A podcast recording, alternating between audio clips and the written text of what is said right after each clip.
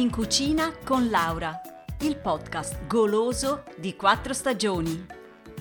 Trascrizioni su www.podcastquattrostagioni.ch. Ciao a tutti e bentornati nella mia cucina. Oggi vi parlerò di un alimento che si produce proprio nel mese di novembre e che è alla base della cucina mediterranea, il meraviglioso olio d'oliva. Sì, è assolutamente indispensabile. Io non posso farne a meno. Quando vado in Toscana, la prima cosa che faccio è comprare tanti litri del mio olio preferito per tutto l'anno. Eh sì, senza olio di oliva io non posso cucinare. Ma conoscete la sua storia? Le prime testimonianze sono del 4000 a.C. e le troviamo in Palestina e Armenia, ma anche in India. Allora veniva usato anche per curare la pelle e per le lampade ad olio. Con i romani l'olivo viene diffuso in tutto l'impero e la produzione ha una migliore qualità. Poi, quando l'impero romano cade, addio olio d'oliva, non si produce più per alcuni secoli. Ma dopo il 1000 si ricomincia e nel 1400 l'Italia diventa il maggiore produttore al mondo. Invece nel nord Italia si preferisce il burro o il grasso animale. Nel 1700 alcuni missionari francescani portano i primi alberi di olivo nel Nuovo Mondo. Ma è solo nel 1800 che l'olio viene commercializzato in America, grazie agli immigrati italiani e greci, che chiaramente non vogliono cucinare senza.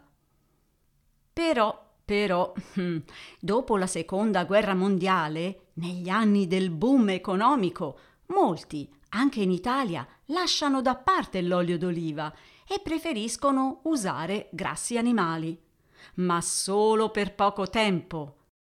Infatti, studi scientifici dimostrano che l'olio di oliva è un vero elisir di lunga vita ed ecco che conosce un nuovo grande successo.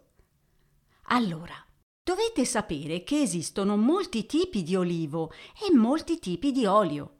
Importante è anche la qualità del terreno. L'olivo, per fare buone olive, deve soffrire un po'. Quindi è ottimo un terreno non troppo fertile. L'olio migliore è quello spremuto a freddo, l'extravergine. Ci sono poi quello vergine e il semplice olio di oliva, che sono molto meno buoni e salutari.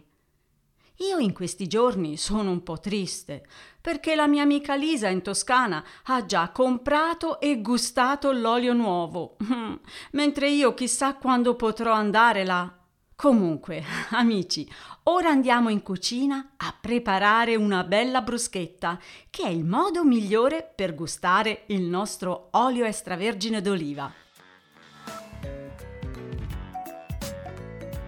Prima di tutto gli ingredienti alcune fette di pane casareccio, uno spicchio di aglio, sale, pepe, basilico, dei pomodorini piccoli e naturalmente olio extravergine d'oliva. Tagliate il pane a fette e tostatelo un po'. Quando è ancora caldo, passate sopra ogni fetta l'aglio più volte.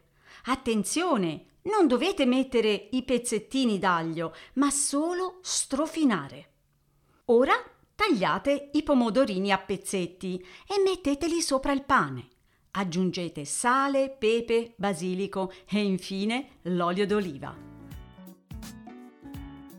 Mmm, che profumo, vero? Allora, cari amici, io vado a preparare la mia bruschetta. Buon appetito da Laura e a presto!